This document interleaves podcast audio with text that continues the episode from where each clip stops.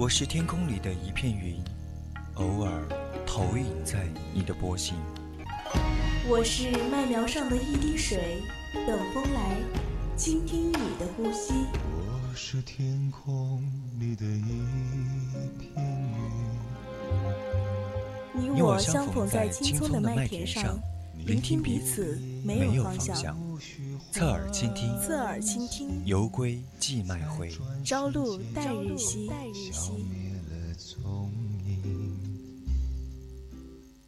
I was found on the ground by the fountain about the fields. I was almost dry, lying in the sun after I had tried, lying in the sun by the sun. 欢迎回来，您正在收听到的是四川宜宾学院校园之声 VOC 广播电台，在每周日晚为您带来的惬意时光，侧耳倾听。我是主播大鹏。我们会在人在旅途板块带您探索荒野旅行的趣味。那么我们这一次的目的地呢，就是沼泽湿地。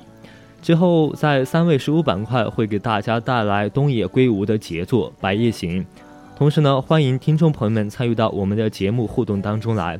可以在蜻蜓网络电台搜索 VOC 广播电台，也可以在微信上搜索拼音小写字母的宜宾 VOC 一零零。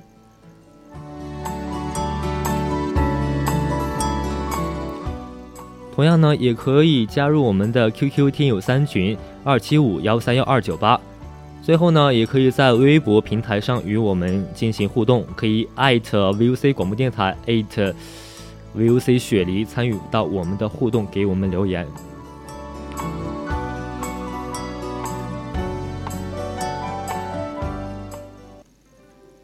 日光倾城，我启程。日光倾城，我启程。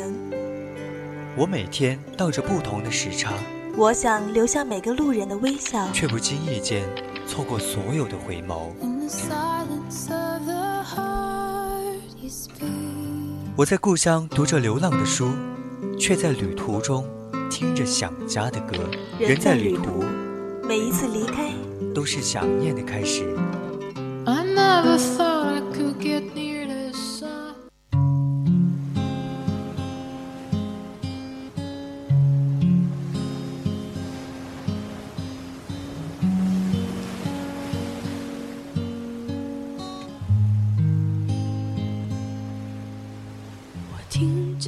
如果你是一位爱冒险的驴友，如果你对大自然充满着虔诚的兴趣，那么一定要为野外生存技能了如指掌了。这样的话，你在野外遇到险情的时候，才会有活下来的资本。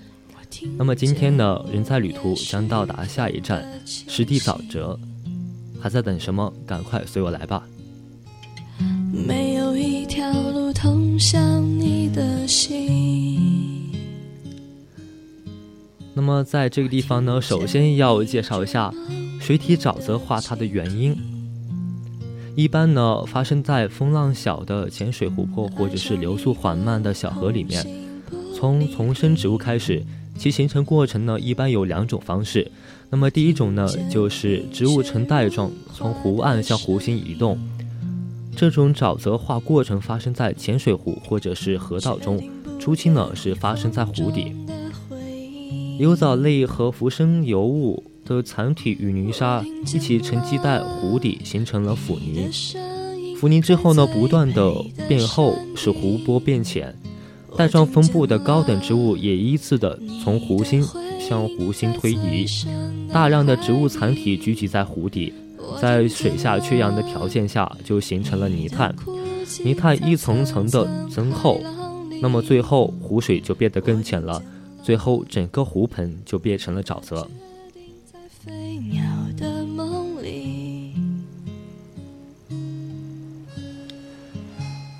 那么，听众朋友们就跟随着这首轻缓的音乐，呃，然后跟着我一起走进下一站——森林的沼泽化。这些呢，都是主播想给大家一些科普的知识。首先，森林的沼泽化呢。的确是比较吸引人注意的，它是比较复杂的一个过程，因为林区的河谷和缓坡山峦或平缓的分水岭，经常会有浅水以泉水的方式或者漫流的方式渗出，造成地表过湿。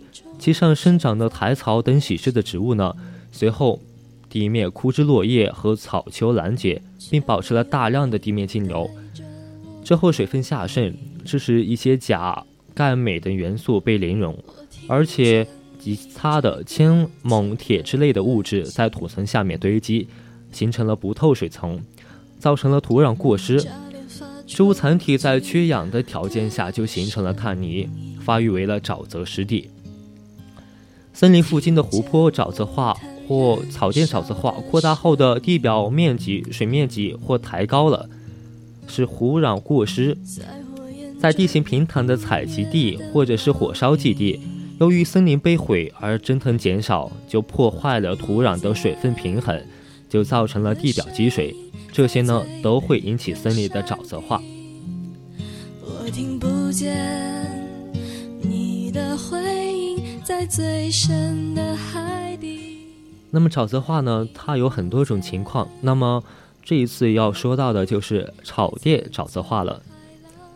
关于草甸沼泽化有两种观点，第一种呢就是认为植被的天然掩替的必然结果，另一种是认为土壤缺氧条件下造成的。地表常年过湿呢，是沼泽形成的必备条件。由于地表过湿，大量的植物残体得不到充分的化解，那么植物残体呢和腐殖质就阻塞了土壤缝隙，缺氧的土壤条件就是导致泥炭形成。禾本科植物逐渐被密丛型苔草所代替，于是就出现了沼泽河流沿岸。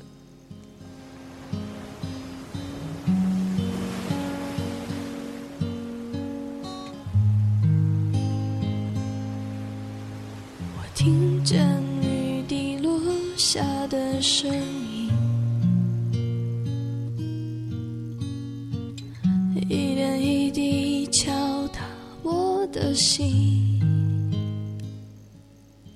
刚刚介绍过草甸沼泽化，那么我们就看看森林地区。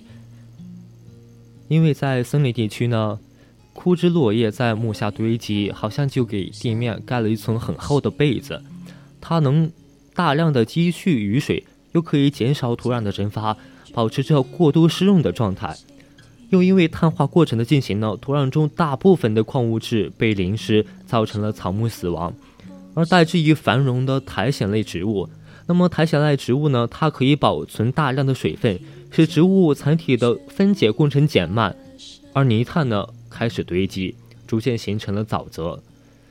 比如说，在我国的大小兴安岭的森林当中，就可以看种这种森林沼泽化的现象。我听见了你的声音，在最北的山顶。不论是在高地还是在低地，都会有危险的沼泽。如果不小心掉进去的话，也是可能有生命危险的。活命的方法呢，只有一个，那就是不要挣扎，应采取平卧的姿势，尽量扩大身体与泥潭的接触面积，慢慢的游动到安全地带。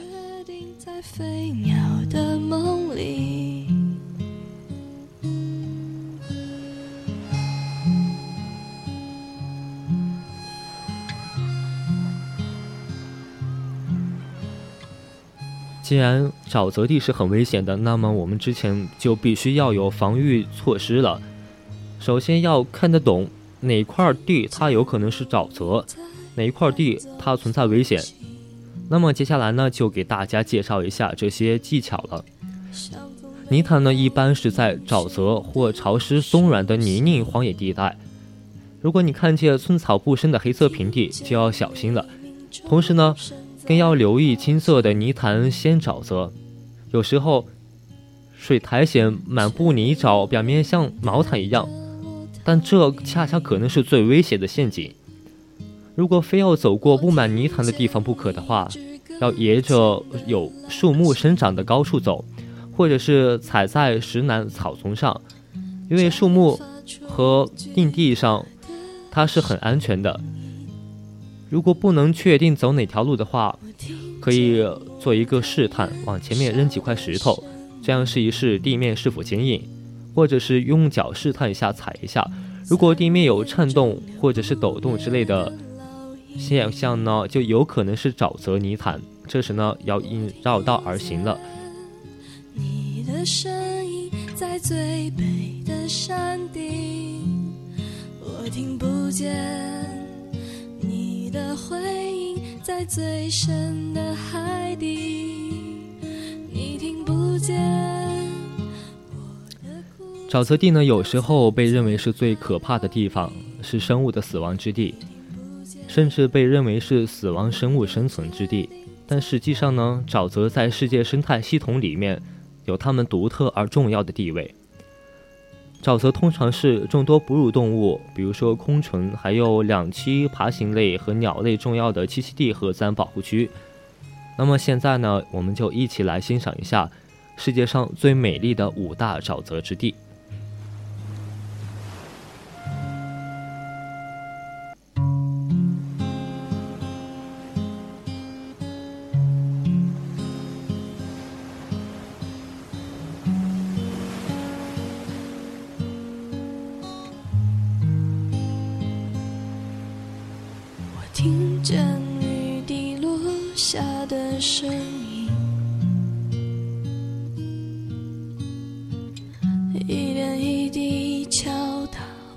的心。我听见午夜时分的清醒，没有一条路通。那么 Number One 呢，就是肯达巴沼泽地了。它位于菲律宾，是世界上最美丽的沼泽地之一，面积呢有三万两千公顷，也是最重要的鸟类迁徙保护区之一，是那些鸟类天堂。那么在最近的调查里面发现，二十四小时有超过一万七千多只鸟儿在这里被人们观测到，这已经打破了菲律宾的一项记录。在雨季里面，这片湿地完全是沉积在水里面的，但神奇的是，在每年的十一月到四月，它却能完全干涸，而变成了种植水稻和西瓜的耕地。我们可以想象到那种比较凄惨、腐朽的场面，而不是充满了生机。它曾经呢，也可以是哺乳动物、昆虫、两栖类一些繁殖的乐土。它同时呢，也是濒临灭绝，只能适宜沼泽环境的生物栖息之地。这就意味着，我们要保护沼泽湿地，而并非破坏这里的生态系统。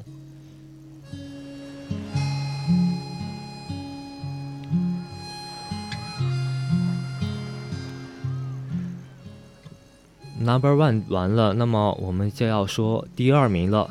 第二名呢，就是大沼泽地。它呢，作为被联合国教科文组织指定的全球三大沼泽地之一，它本来就很美，而且包含很多的生态系统，当然也包括锯齿草沼泽。当锯齿草长得不是很茂盛的时候，除了早已在其中筑了巢的短吻鳄，其他的生物都会生活在这里。除此之外，还有柏树和红树沼泽，当然了，也有湖泊和海域。最后一个是热带硬木沼泽生态系统了。热带硬木呢，是一种生长在泥沼上、看起来像小岛一样的植物。现在大面积沼泽最大的问题呢，就是当地的居民呢，通过堤坝和运河运水，就造成了沼泽区水分大量流失，这就使得沼泽一个季节里面失水过多，而下一个季节里面就严重缺水。这对于那些以沼泽地为家的物种来说尤其的艰难，像涉水鸟类一样，它们的数量在过去的半个世纪里面。已经下降了百分之九十。听不见你的回应，在最深的海底。我们再看第三名的地区，底格里斯幼发拉底河湿地。这里曾被誉为美索不达米亚，它孕育了底格里斯河和幼发拉底河。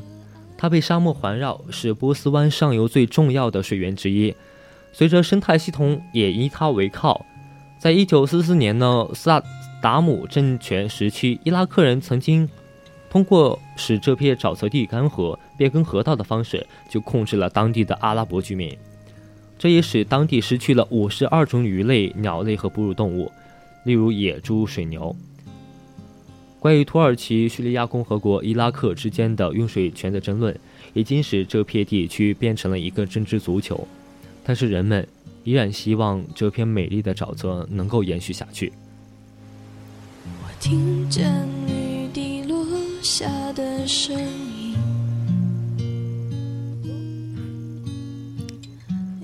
来看一下重量级的 Number 四，拉迪格海岛堤。拉迪格海岛堤呢，是非洲塞舌尔群岛第四大有人居住的小岛，它的沼泽是这个小岛最吸引人的景点。当然了，除此之外，它还有美丽的海滩。拉迪格海岛堤呢，也是稀有鸟类紫绶带这种目前上仅存的一北之鸟类的天堂。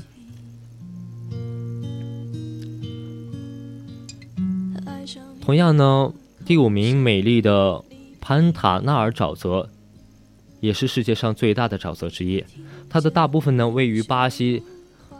可是当每年雨季来临的时候，都会有百分之八十的地区被雨水淹没。那么在这片庞大的沼泽里面，也同样囊括了很多很多不同的生物系统，同样拥有很多的景色。你的声音在最北的山顶，我听见了。